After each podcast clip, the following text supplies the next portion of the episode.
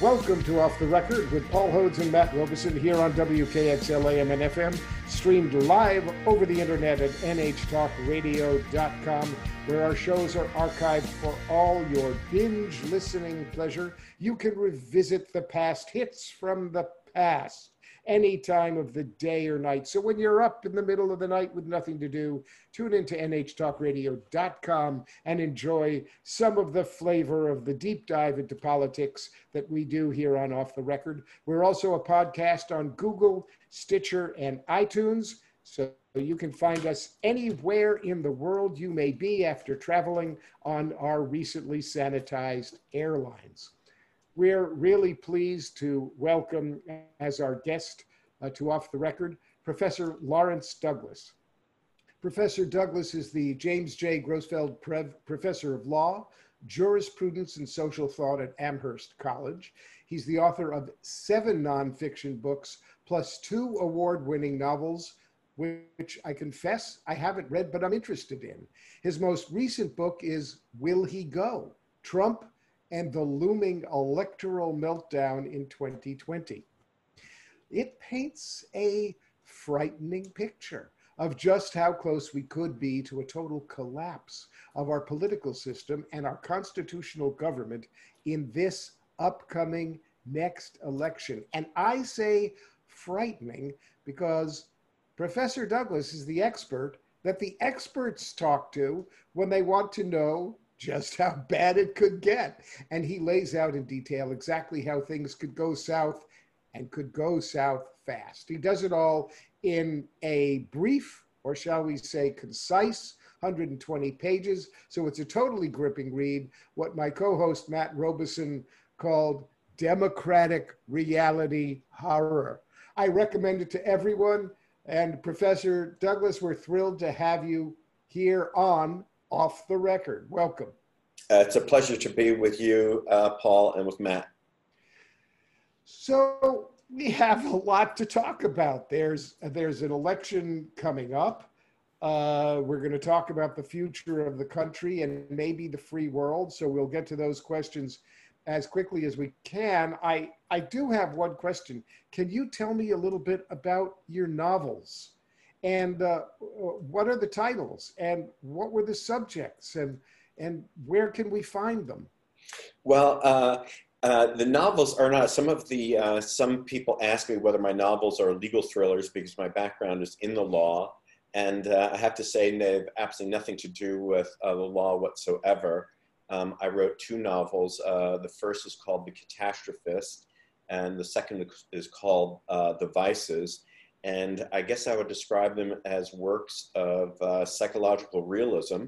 And, um, and I've always been a, a pretty passionate reader.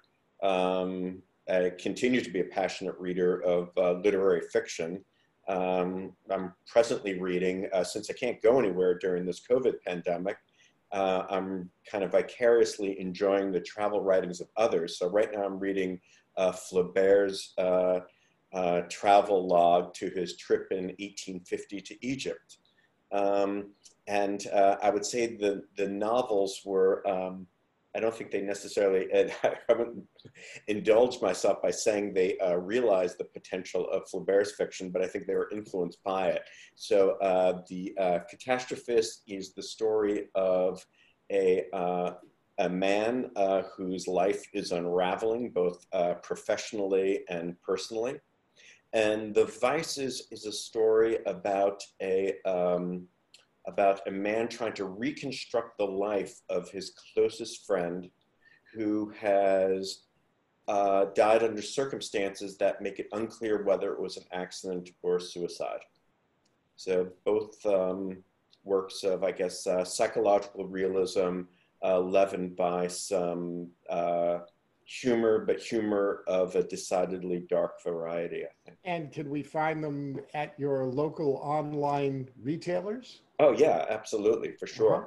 Yeah. Yes, okay, absolutely. folks, The Catastrophist sounds like a fascinating book. And The Vices, also fascinating, written by a professor of social thought. And, and actually, you know, now that now that we're in into this, the catastrophist could be the alternative title for your recent book. Will he go? Trumping in the looming electrical electri- electoral meltdown in 2020. Because as a nation, we are suffering uh, a catastrophe, and we are catastrophists in thinking about what could happen. So let's go to what are uh, you might call your three potential catastrophes. Um, uh, and but let's start at the top. When you say electoral meltdown, what what do you mean? What are we talking about in terms of an electoral meltdown? I mean, come on, this is the United States. Here in New Hampshire, all our all our elections are pristine. We never have any problems. There's no voter fraud. We don't have any hanging chads. We pride ourselves on being the first in the nation primary it's the Alfred E. Neuman approach. What? Me worry? Yeah, well, I think for much of our uh, of our history, we've been able to have that what uh, what me worry uh, approach, and I suppose the um, we've been able to have that what me worry approach through a combination of good luck and good actors. Meaning, there have been times where the system has been vulnerable to a real crisis. I mean, if think back to the year 2000 and the uh, contested election between George W. Bush and uh, Al Gore. And what I mean by good actors, I mean people who, um, like candidates for higher office, who ultimately put the political interests of the nation ahead of their own uh, personal political fortunes. So, for example, even if we think back to 2000, um, I think if you slot Donald Trump into the position of Al Gore, you would have seen a system seizing up. And by meltdown, that's really what I mean. I mean a system that no longer is really able to resolve the crisis before it. So, I mean, you can have crises, and the crises might ultimately reach resolution. I mean, if we think back to 1876, the nation experienced a real electoral uh, crisis. This was during this uh, famous contested election between Rutherford B. Hayes and Samuel Tilden. Uh, and that certainly was a crisis. And it came very close to a meltdown because Congress wasn't able to resolve that problem until two days before inauguration.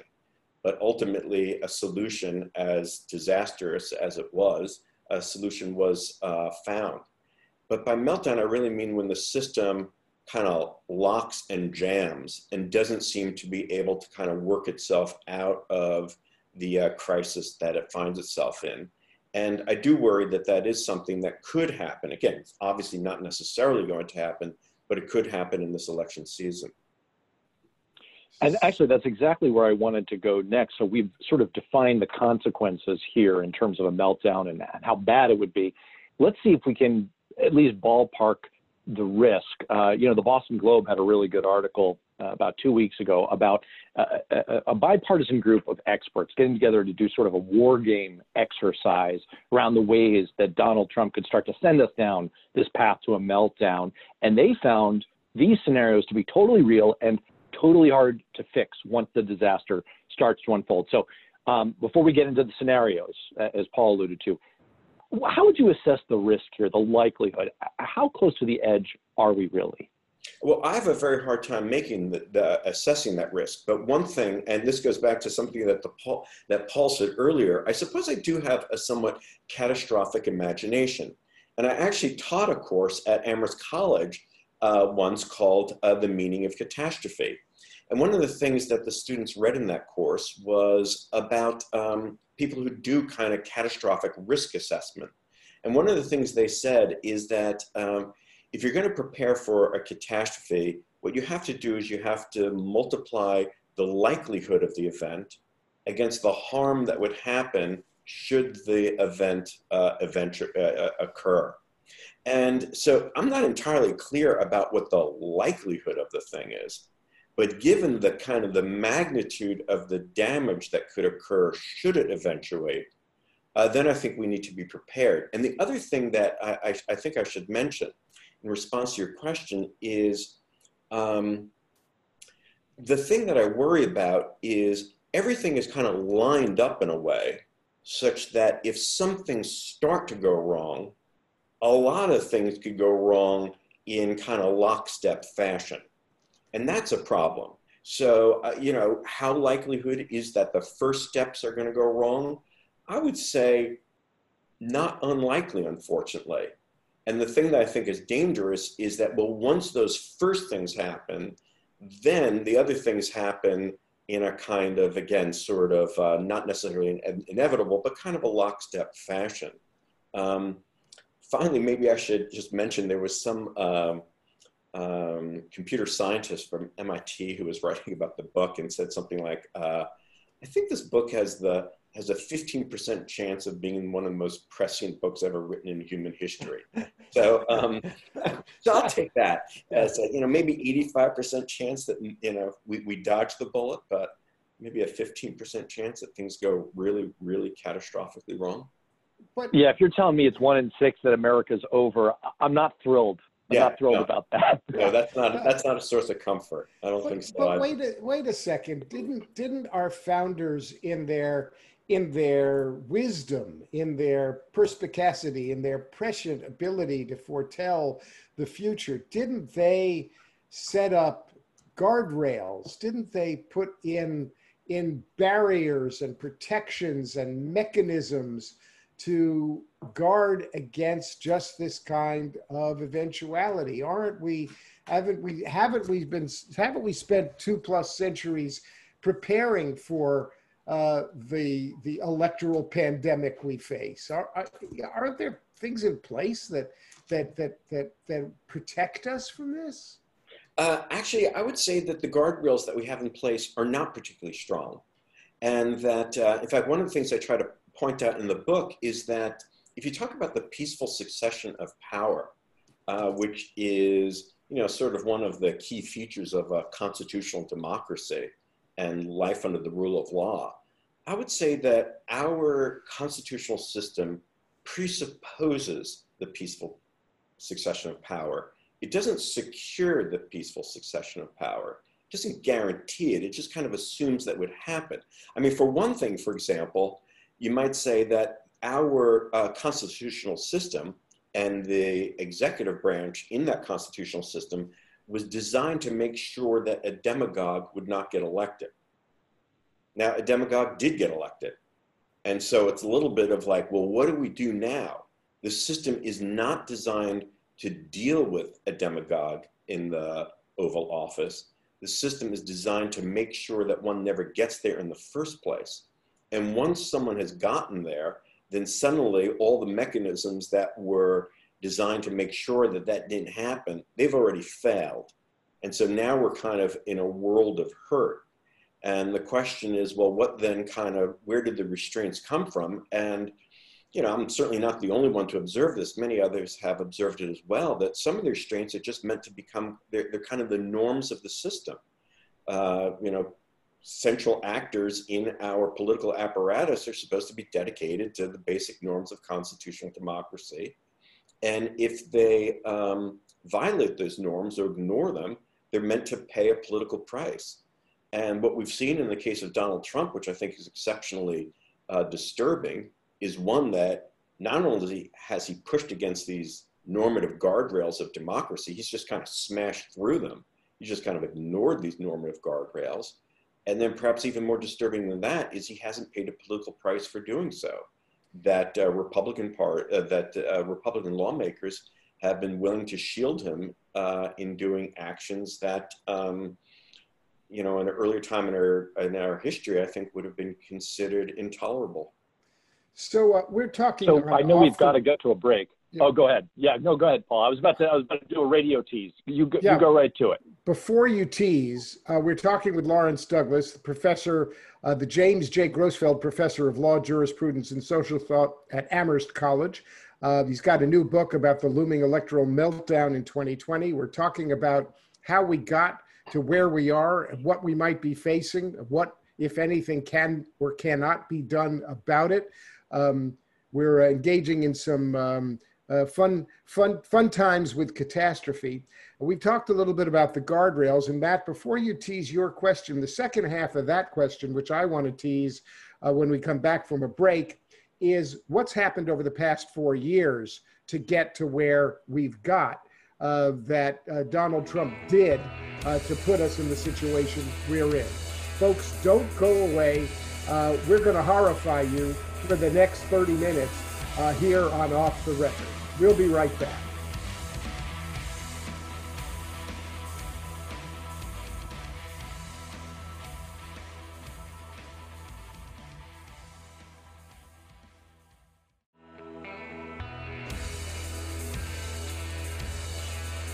We're back. It's off the record with Paul Hodes and Matt Robison on WKXL AM and FM, streaming live over the internet at nhtalkradio.com. We're a podcast on Google, Stitcher, and iTunes. And Matt and I are talking with Professor Lawrence Douglas, the James J. Grosfeld Professor of Law, Jurisprudence, and Social Thought at Amherst College. He is the author of books of nonfiction, two award winning novels. His most recent book, Will He Go? Trump and the looming electoral meltdown in 2020. We're talking catastrophic scenarios for the American democracy. We've talked about a number of things before we get to the actual catastrophes that we're going to face. And before the break, I teased this question. So, Professor, in the first half of your book, you laid out in a really clear way how Trump has laid the groundwork for the total meltdown of our country over the last four years um, by undermining democratic norms, faith in the electoral system, and the ways we're supposed to protect our democracy from hostile foreign powers. Can you give our listeners just a flavor of what that was about? How did we get here? How did that happen? Uh, well, I, again, I mean, I, you know, uh, we can go back to how it is that he uh, won the Oval Office, and um, and obviously part of those things were it was a kind of uh, you know, kind of one of these uh, bad jokes of history. And uh, part of it also had to do with, um, you know, deformations in American politics that we've seen for, for years in the making. And probably one of the things that um, has most um, facilitated the rise of Trump is this incredibly siloed uh, social media universe in which we inhabit. Um, uh, you could imagine uh, earlier presidents, you know, someone like a, a President Nixon, probably also trying to um, tell many, many lies in effort to kind of protect his presidency.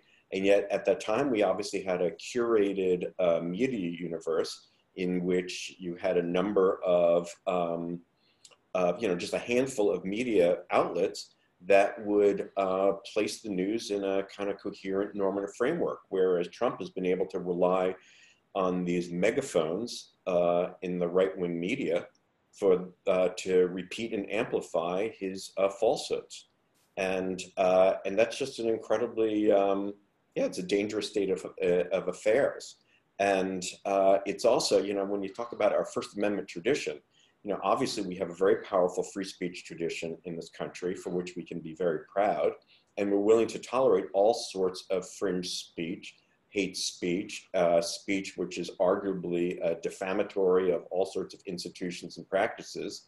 But the idea behind that system is that the speech comes from fringe groups. And uh, our constitutional system really wasn't uh, supposed to have to deal with a situation in which the main source of defamatory and false speech is the White House itself. Uh, that's a very destabilizing thing. And we've seen that Trump is incredibly effective I mean, he's incredibly effective at, um, at undermining any kind of investigation of his uh, acts of malfeasance. I mean, we've seen that he was extremely uh, successful in undermining uh, Mueller's investigation, and we were we saw how effective he was in undermining um, in undermining the impeachment inquiry. Um, and it's all part of a kind of i think a, a pattern of abuse of office and maybe one of the most uh, iron uh, one of the biggest ironies of his presidency is what makes him now a vulnerable candidate and a very vulnerable candidate is not the pattern of abuse that we've seen for the last three and a half years but it's actually the failure to engage in the most basic act of a presidency which is to lead uh, this kind of epic failure of leadership uh, in response to the pandemic. That's what has made him vulnerable, not uh, this pattern of abusive office. He was able to weather that with uh, disturbing ease. So now, as threatened, we're going to get to the part of the show called the catastrophes. We're gonna we're gonna try and walk through the three catastrophes that uh, Professor Douglas lays out in his book. And look, I, I want everyone listening to the show to go out and buy the book. So I don't want to, you know, give away the plot too much, but I'd love to just go through them in sequence here. Paul and I can can can try and lob them up for you, uh, and just give uh, just give our listeners a flavor of what we're talking about in each of these scenarios. So I'll dive into catastrophe number one, which you call faithlessness. Now, this gets us into some of the quirky twilight zone of electoral college rules and how those electoral college votes are counted. Um, there's a lot of wonky stuff in here, but you managed to zoom through it in a really crisp, clear way in about 17 pages. So, in a nutshell, what does this scenario look like? What's what's catastrophe number one? So um, obviously, everything just kind of presupposes that Trump will be willing to contest an electoral loss. And my argument is that he will be able to gain traction in that contestation if he loses by a narrow margin.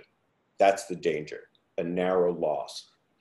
Uh, and one way in which he could experience a narrow loss is as a result of uh, electors um, acting faithlessly. And remember, we have this uh, anachronistic, arguably dysfunctional system of electing a president through the Electoral College. And uh, the Electoral College, uh, you know, it actually consists of real people who uh, cast votes. Uh, and they're supposed to, of course, cast votes um, in accordance with the popular vote outcome of the state in which they're inhabiting. Um, but nothing necessarily requires or, or binds them to do so. Now, many of your uh, listeners might recall that the Supreme Court recently uh, rendered a decision which upheld the constitutionality of laws that bind electors. So you might say that, oh, well, the problem of an elector going rogue has now been checked. And by going rogue, I mean that, for example, in uh, the 2016 election, so we have 538 electoral college votes in the United States. Of those 538 in 2016, seven electors just simply went their own way. Uh, actually, three more tried and were, uh, for particular reasons, they weren't able to do so. So 10 basically tried and seven succeeded in going their own way. Now, when they went their own way, they had no effect on the overall outcome of the election uh, because Trump had a sufficient electoral majority. But if you go back again to this election of 2000, the Al Gore George W. Bush elector, election, um, George W. Bush got 271 electoral college votes. You need 270 to get elected. So he had a, you know, he had a margin of two votes. If you had seven people going rogue back then, uh, you arguably would have had a total electoral crisis back in the year uh, 2000. And the current Supreme Court decision, all it does is say that states can bind elector, electors. Uh, 18 states don't currently bind electors. And of the 32 states, um, plus the District of Columbia, which do bind electors right now, and those laws, again, seem to be uh, constitutional, um, of those 32, 17 of them simply say, we're binding you. That is, there is no uh, penalty for failure to act faithfully, and there's no mechanism of replacement if they don't act faithfully. So again, we, we have this bizarre system that leaves ourselves vulnerable to persons who you know, arguably could be um, blackmailed by a foreign adversary. We don't know why people would act faithlessly, but it's certainly possible to imagine them doing so. And over our history, we've had about 170 um, electors uh, act faithlessly. So, catastrophe number two in our catastrophist agenda. Um, this one's pretty scary. Um, and you call it the Great Hack Attack. Um, and how could that happen? Can you walk us through what happens with this one? Well, we know that our electoral system is vulnerable, and not just our electoral system, but the power grid which the electoral system can be dependent on. It is vulnerable. And, uh, um, and again, we should bear in mind this isn't some professor entertaining bizarro conspiracy theories. I mean, the American intelligence uh, agencies have established that, for example, Russia has uh, penetrated our electoral, uh, electoral, our electrical grid and has concluded that uh, Russia arguably remains within our electrical grid. And, um, and we know that uh, some of our electoral systems are, are vulnerable to hack. I mean, one thing that we need to bear in mind, um, I was recently asked a question by a foreign correspondent who was saying, well, what are the federal laws about uh, the electoral system? How is how uh, does the federal government create these uh, uh, electoral machines and distribute them to states. And it's like, when I stopped laughing, I, again, I pointed out we don't have a system like that. It's all left up to states.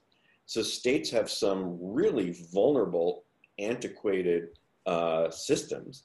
And because our electoral system with the Electoral College places all this emphasis on the outcome of swing states, our system is only as secure as the weakest link within these swing states. And so if you imagine that in this coming election, Michigan is our big swing state. Uh, so the outcome, so goes Michigan, so goes the country. If we imagine on election day, uh, Wayne County, uh, Wayne County in Michigan, where Detroit is, uh, experiencing some kind of major power outage or major malfunction of their electoral uh, machines, their election machines, you can imagine hundreds of thousands of Detroit voters being disenfranchised, being unable to vote on election day. We could imagine as a result of that, Trump appears to win Michigan, again, because of this overwhelmingly Democratic area being unable to uh, go to the, unable to uh, cast votes.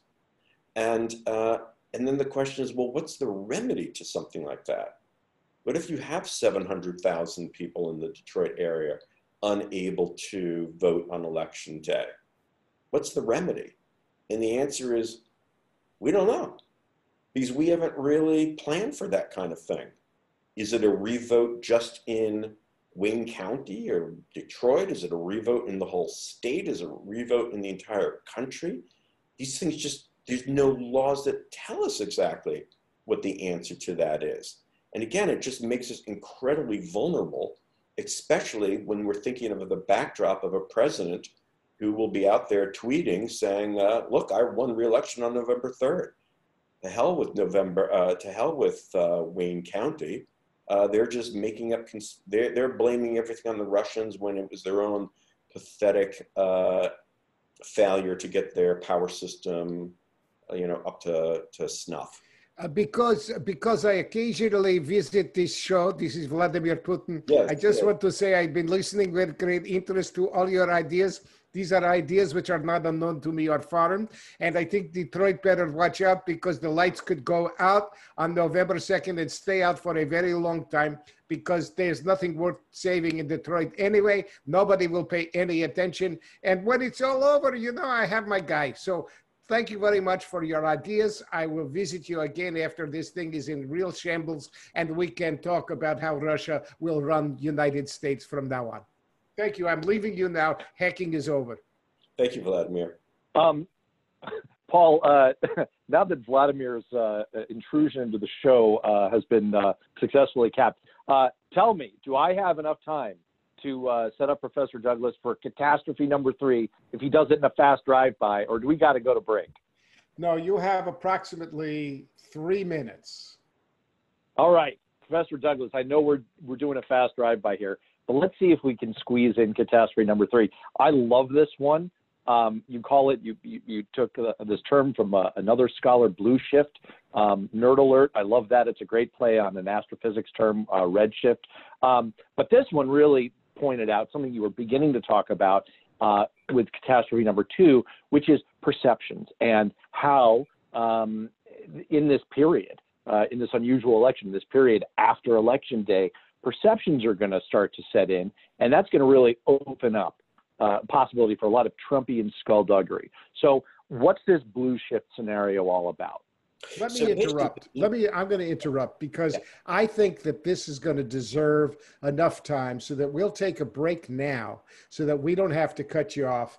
Folks, we're talking um, with Professor Lawrence Douglas, uh, the James J. Grosfeld Professor of Law, Jurisprudence, and Social Thought at Amherst College. He is an author. He has written a book Will he go? Trump and the looming electoral meltdown in 2020. We are running through disastrous, catastrophic scenarios for electrical, electrical and electoral meltdown. We've been hacked by Vladimir Putin once uh, because that's what is going to happen in this upcoming election. We're going to take a short break so that everybody can go drink some borscht in honor of the Russian hack of the upcoming election. And we'll be back after this so that Professor Douglas can answer Matt's question about the third catastrophe, the blue shift. Don't go away.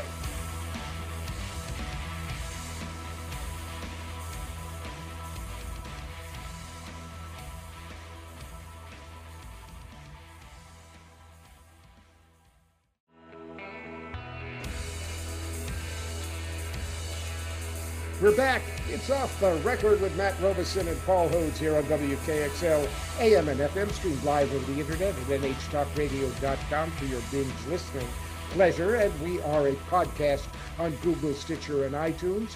We're talking today with Professor Lawrence Douglas, the James J. Grosfeld Professor of Law, Jurisprudence, and Social Thought at Amherst College. Among his works is a new book, Will He Go? Trump and the looming electoral meltdown in 2020. We've been talking about how we got to the precipice, the brink of electoral catastrophe. We've talked about a couple of catastrophic possibilities already. Before the break, Matt asked him about the so called blue shift, which Professor Douglas has coined as a term, a play on the term redshift from astrophysics astrophysics about how votes are counted and how long the count will take and what opportunities for Trumpian skullduggery may be opened up. So, Professor, following up on Matt's question, what skullduggery awaits us in the blue shift? Well, Paul, let me just uh, preface it by saying, uh, much as I'd love to take credit for this incredibly clever term, uh, credit actually does go to uh, my colleague Ned Foley at Ohio State University. Uh, he's an electoral ex expert, and he's the one uh, who actually came up with that term. And uh, the only thing that I did was uh, instead of um, borrowing from the allusion to astrophysics, I called it big blue shift by mm -hmm. showing my um, fidelity to uh, New York Giants football team. But anyway, mm -hmm.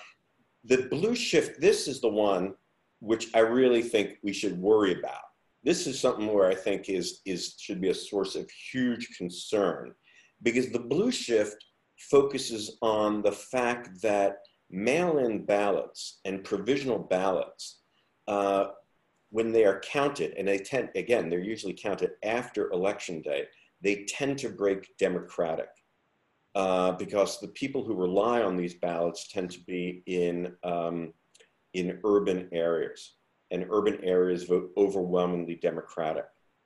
And the reason I think we, re we really need to be concerned about this one is because we've seen Trump engaging in all these preemptive strikes against mail-in ballots and trying to discredit them. I mean, we've seen this kind of this parade of tweets that he has um, issued in the last week saying that this uh, election is going to be the most corrupt in human history, that the mail-in ballots are going to be affected by fraud, it's all going to be a hoax. And we have to ask ourselves, why is he so obsessed with these mail-in ballots? And I think, again, the reason he's so obsessed with them is he knows that given this pandemic, that there are going to be huge volumes of mail-in ballots. And again, the people who are going to be most interested in avoiding the health risk associated with in-person voting are going to be people in these densely populated urban areas, areas that vote overwhelmingly Democratic. And so by trying to attack the integrity of these mail-in ballots, in a sense, he's trying to attack the integrity of ballots for Demo for that are going to really break for Biden. And the thing that I think makes this really a, uh, a disturbing scenario is uh, let me quote from the master himself, from, from President Trump, if I may. So last week, a lot of people were all up in arms about this tweet that he issued about possibly delaying the election. And that tweet didn't really bother me all that much. We all know that he can't delay the election, that just uh, That is not something that he's the, the power to do. But the same day, that same day, he issued another tweet that was largely overlooked. And this is the tweet. I'm just going to quote from him. He says, must know election results on the night of the election, not days, months, or even years later. Because I think what Trump recognizes is his best chance of winning is to say that is to have a lead on November 3rd. And he could have a lead in November 3rd, particularly if the election turns on the results in these handful of swing states, because on November 3rd, you're going to have tens of millions of ballots. They're going to favor Biden that haven't been counted yet. And again, his best chance of insisting that he's been reelected and his best chance of undercutting uh, Biden's victory is by saying we have to go with the November 3rd results. We can't accept the results that are going to be trickling in over days and weeks. And we should also bear in mind there is no doubt that the counting of this huge volume of mail-in ballots is going to seriously tax our system. It's going to mean that, you know, I think we often have this kind of uh, um, Kentucky Derby approach to election eve, where we kind of think, you know, by the time we go to sleep, we're going to know who the next president is. It might be days or weeks before we know the final result of the election because of this huge volume of, um, of mail-in ballots. And that will just create opportunities for Trump from November 3rd forward, saying, I've been reelected. And then here's the more dangerous thing. Once these mail-in ballots start being counted, and once Biden uh, starts to, um, uh, and once we see Trump's lead erode and Biden now take the lead, Trump will say that's simply confirmation of everything I've been saying all along. I've been saying this for months that the mail in ballots are going to be corrupted by the Democrats, and lo and behold, my predictions are coming true. And that I think is uh, that's a that's a situation we need to be worried about. So uh, my uh, very intelligent co-host Matt Robison, who writes for the Alternet and also, by the way, folks, has a blog, a more perfect union forum.com, which is must blogging for everybody. Uh, last week wrote an article called Democrats have to win two battles to unseat Trump, and here's how they can do it. It talks about the work of various smart people like you, Professor, and features your book, and then lays out 12 steps, what Matt calls a democracy dozen for how Democrats can win the fight after Election Day to count the votes and protect the result. So I want to ask about a few of these. For example, um, Matt uh, does uh, not talk about calling out the Army to protect to protect us uh, or the Air Force or the Marines, but he does suggest that public communications and expectations are important. Things like prepping voters for a long election month or months, uh, not just election day, explaining blue shift and getting voters to vote as early as possible. Do you think step like, steps like these can help fend off some of the potential catastrophes we're talking about? Or is this just a lot of um, uh, throwing uh, throwing rice up in the wind. Well, I don't think it's throwing uh, rice up in the wind. And you know, I think uh, Matt and I had this conversation. I think uh, I so I actually have said many of the, the same exact things. I think they would be help, uh, healthy. Um, I'm not sure if they're necessarily going to be sufficient in order to avoid a problem, but it certainly would be helpful. It would be very helpful. help. It would be very healthy and helpful if uh, the John Kings of the world, you know, on election eve, uh, told Americans that, uh, you know, in all likelihood, we will not know the results. And the fact that we will not know the results tonight is not an uh, indication that the system is failing. The system could be functioning exactly properly, but given these unusual circumstances of this huge volume of, of votes, they need to be counted. So the fact that we don't know is not an example. It's not uh, evidence that the system has been hacked or that the system is corrupt or that the system's unreliable. It's simply a consequence of the system having to deal with unusual circumstances of voting during a pandemic. Um, so I think things like that will be helpful.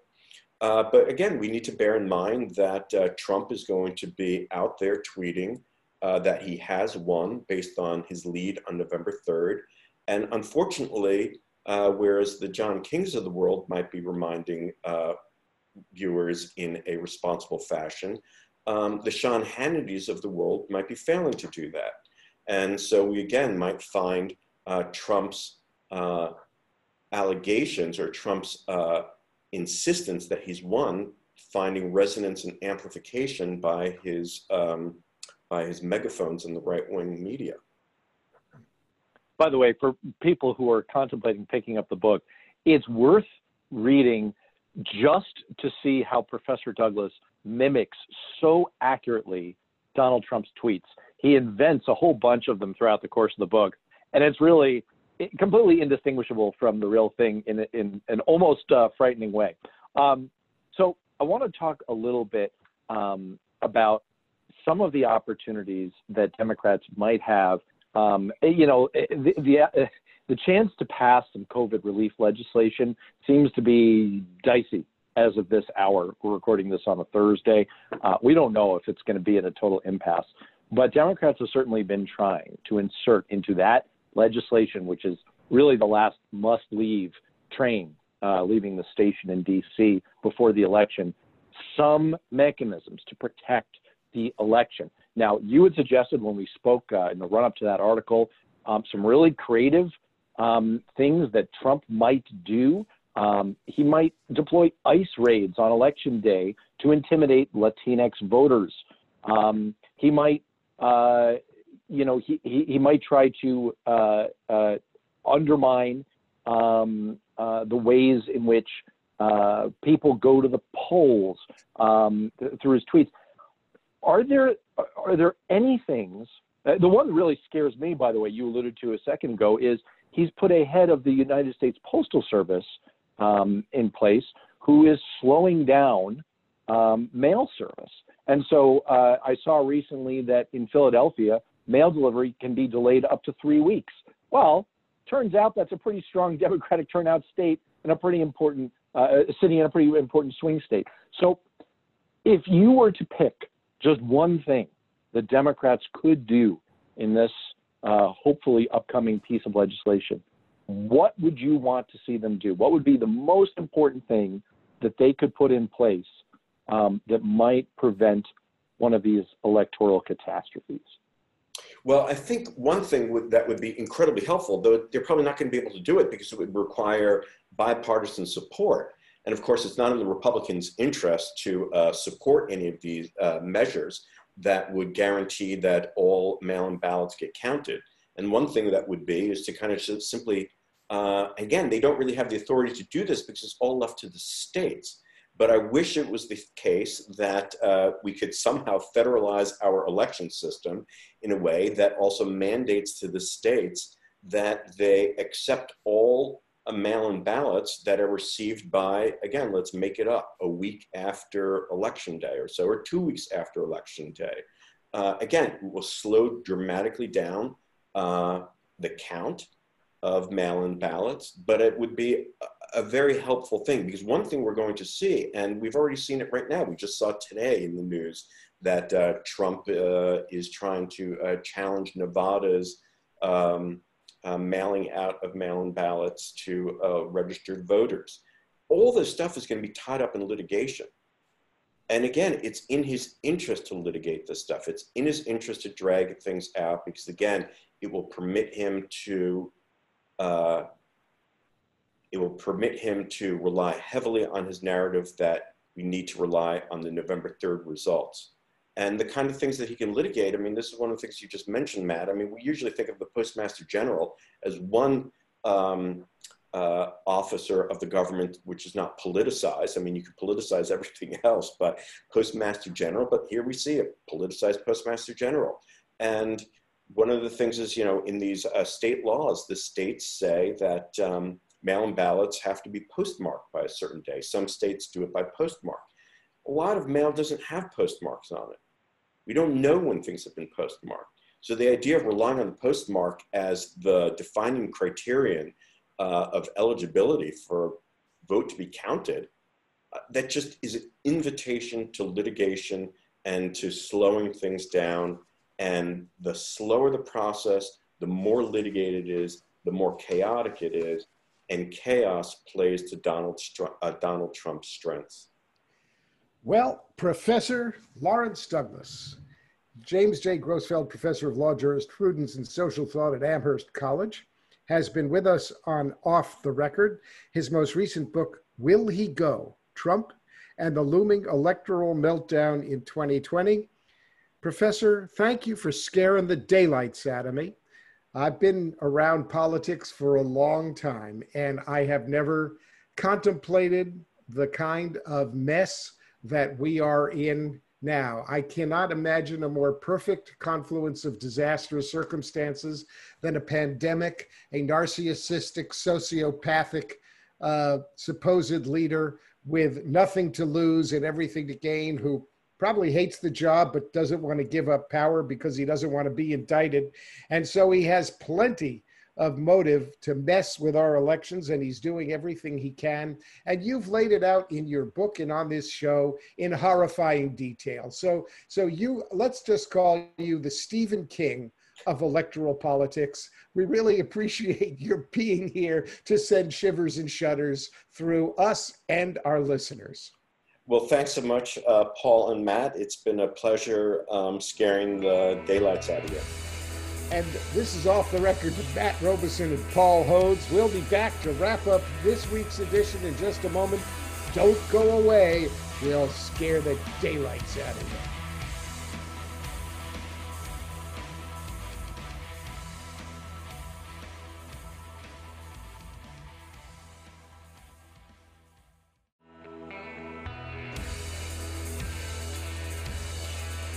We're back. It's off the record with Paul Hodes and Matt Robison on WKXLAM and FM, streamed live over the internet at nhtalkradio.com, podcast on Google, Stitcher, and iTunes. Well, Matt, all I can say is you've really done it this time, Ollie. Uh, what a frightening scenario the professor led us through. Lawrence Douglas, who seems to be able to envision every possible electoral catastrophe and with a little bit of help about what we can do about it, we we have some things to worry about, Matt. I plan to take the advice of the philosopher Blutarsky and start drinking heavily. I agree with you. So here we are on Off the Record. We're signing off for this week. Thanks to our sponsors who keep the station on the air. Thanks to our listeners. We hope we've scared the electoral daylights out of you. Get your absentee ballots now. They're available here in New Hampshire in various forms from your county clerk. You can find lots of websites that tell you how to do it. If you're going to vote absentee, please do it now and get your ballots in so that we know they can be counted. Um, and if you're planning to uh, vote on November 3rd, uh, make sure you wear your mask, wash your hands, keep socially distanced, but vote. Please, people, vote. That's the important thing. It's off the record. We'll be back next week. See you later.